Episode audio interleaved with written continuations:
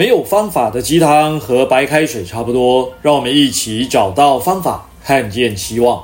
大家好，我是顾继然，让我为你的创业梦助燃。承接昨天啊，我们所聊到的，我们处处以天地法则行事，看老天爷的脸色做事啊，那还有必要去奋斗吗？一切顺其自然，干脆什么都不要做啊，也不必太积极努力的去这个搞什么做大事成大业喽。啊，别急，别急，别急，等一下啊！因为今天是大年初一了啊，先向大家拜个年，祝福大家欣欣向荣，生意兴隆，荣华富贵，天天龙五吉，龙年行大运，幸福龙好利，事事拢顺利。哈，因为今天是龙年了啊，就取这个龙的谐音啊。好，那回头我们接着往下讲。其实啊，《易经》系辞有一段文字啊，是这么说的。我们分几个段落啊的这个内容啊来看啊。首先呢，是出入利用，民贤用之，谓之神。出入利用，出入啊就出去跟进入啊，出入利用呃去利用一件事啊，就利用。出入利用，民贤用之，民就是人民，贤呢就是呃这个我们讲加减的减啊，把那个三点水拿掉啊，就明贤用之啊，谓之神啊，大家都在使用啊，所以真的很神。那为什么大家要使用呢？当我们体养天地之德，遵循法理，时时谦善向上，在生活中谨守易经的法则和应用，自然就能够和天地相互呼应。根据古籍的记载啊。甚至能够神以知来，知以藏往。神神就是神仙的神，神以知来就神奇到可以知道什么即将发生，知就是知道，来就什么东西要过来。神以知来就知道哇，什么东西要发生了，就是还没发生你都知道了。那知以藏往这个知啊，知道了知啊，这里要念作智啊。古时候这个知其实是跟智慧的智是同一个字啊。智以藏往啊，它这个像一个智慧一样啊，就藏在过去这个发生过的事情里面，像神一样的通晓过去和未来的各种变化啊，就是这个意思。然后呢，就能够通天下之治，定天下之业，断天下之疑。通呢，就是通，就是这个通往、通过或通透的那个通啊。通天下之治，治就志气的治，就是你可以成就你想成就的大业了啊！通天下之治，定天下之业，那更讲的更明白了。定啊，这个定就决定的定啊，这个啊一定的定。天下之业，业就是什么？就是事业的业啊。断天下之疑啊，断这个是判断的断啊。断天下之疑，疑呢就是疑难杂症那个疑，怀疑的疑。断天下之疑表示什么？表示没有什么事情是你看不懂的。所以啊，遵循天地自然运行的法则，不但啊不会一事无成，因为前面不是在质疑说，那干脆什么都不做了嘛，对不对？反正一切就顺其自然嘛。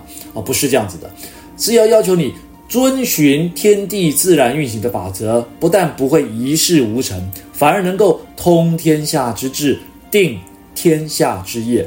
哇，这个成就可就大了，这可是非常非常大的志业啊，难不难？应该很难吧？我相信大家在拼事业，没有人会说事业很简单吧？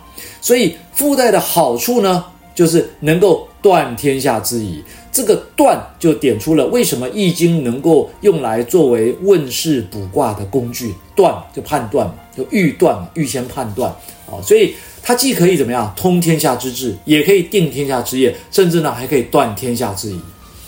而这样的神性跟神力啊，哇，这个简直是不得了的一种啊，非常神奇的一个事情啊！神性跟神力啊，其实是过去人们与生俱来的本性。哇，原来啊，它是不需要透过易经的，故又曰世心神物，以前民用啊，就把这么神奇的一件事，我们把它称为叫神物啊，以前民用啊，其实是以前的人呐，民啊，就人民啊，以前的人啊是怎么样？他是每天都在用的。啊、所以说世心神物以前民用啊，诶，讲到这里，我来说一个小故事啊。在二零一三年的八月二十一号的时候啊，不知道各位还记不记得啊？可以去查查看网络上面的讯息啊。那个时候就是潭美台风，有一个台风叫潭美台风，潭就是水潭的潭啊，就是日月潭的潭啊。潭美台风，美就是美国的美，潭美台风，也就是潭美台风来袭的前一晚，那一天啊，刚好。我和那人啊一起跟这个华硕集团的技术长吴清志先生啊，在内湖的义香园小聚啊，我们就特别在那个地方这个吃个饭啊。那吴技术长就说啊，员工啊最期待放台风假了。但我当下就立即表示啊，这一次台风是不会真的进来啦。啊。虽然那个时候已经这个外面下了大雨啊，又是刮风哦，好像台风真的就要来了。我就告诉他说，顶多啊就只是从北台湾啊擦边而过啊，不会真的进来。就果然呢，隔天一早的报纸上也已经刊出了台美临时啊北转啊，从彭佳屿啊经过，它不会真的进台湾，只是从彭佳屿这样擦过去而已。后来啊，连这个夫人啊看到这一则新闻的时候，都对我的预测啊啧啧称奇啊。那大家一定也会很好奇，小弟到底是如何得知台美台风的动向吧？好，那我就跟大家分享一下。还记得上一篇一开头我们就提到了《易经》是如何来的？的《易经》到底是从哪里来的？那个不就是伏羲氏当时的仰观天象，俯察地理？有没有看到观天象，对不对？察地理就是看整个的地理环境。近取诸身呐，呃，近一点的呢，那就是看看我们身边的啊，叫近取诸身啊。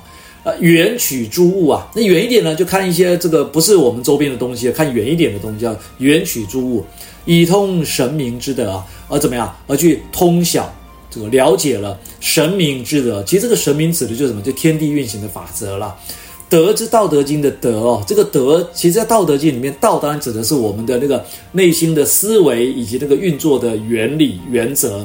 那个德呢，就是执行的意思啊，就是了解这个天地运行的方式嘛，以类万物之情啊。然后呢，把所有你看得到的这个大环境里面万事万物的这些现象啊，都怎么用一个卦象来表示，叫以类万物之情。简单来说啊，就两个字：观察。其实啊，由于啊，那是因为小弟当时啊有这个晨跑的习惯啊，在二零一三年的八月二十一号清晨大概五点二十分左右，当时啊天空啊阴雨绵绵，那我自己呢也在这个社区的健身房里面慢跑，忽然呢就听到了几声非常阴郁的雷响啊，就是那种闷闷的啊，不是很很清脆的啊，是很闷闷那种雷响，声音啊非常的低沉，但是非常的持久，就是轰隆轰隆轰隆一直持久很长的时间。不是像那种夏日午后的大雷雨的那种清脆的声响，而且呢，昏暗的天空也不时看到了闪光。其实，按照老一辈的人的经验哦，台风前如果有类似的闪电和打雷啊，大概就不会真的受到台风的侵袭啊，这是第一个原因。若是按照雷响的时间，各位，我前面不是描述吗？那个雷响嘛，雷响的那个当下的时间，以及易经八卦的属性来推断啊。我想这一段我们在那个呃前几天的量子读册里面，那我应该说上周了的这个量子读册里面，已经跟大家说明了怎么从时间来卜卦啊。如果从这个雷响的时间和易经八卦的属性来推断，也是没有什么大的灾难的征兆哦。所以看来啊，那个台美台风啊，应该是不会对台湾造成太大的伤害，所以我才会断言说台美不会真的进入台湾的本岛，这是第二个原因。很神奇吗？哦，不不不不不，其实啊，每个人都应该要具备这个能力的，只是随着人类文明的演进啊，人们早已经不再依靠仰观天文、俯察地理来过日子，所以啊，连孔老夫子啊也非常感叹：其孰能啊？与之此哉啊！古之聪明睿智啊，神武不杀者夫啊！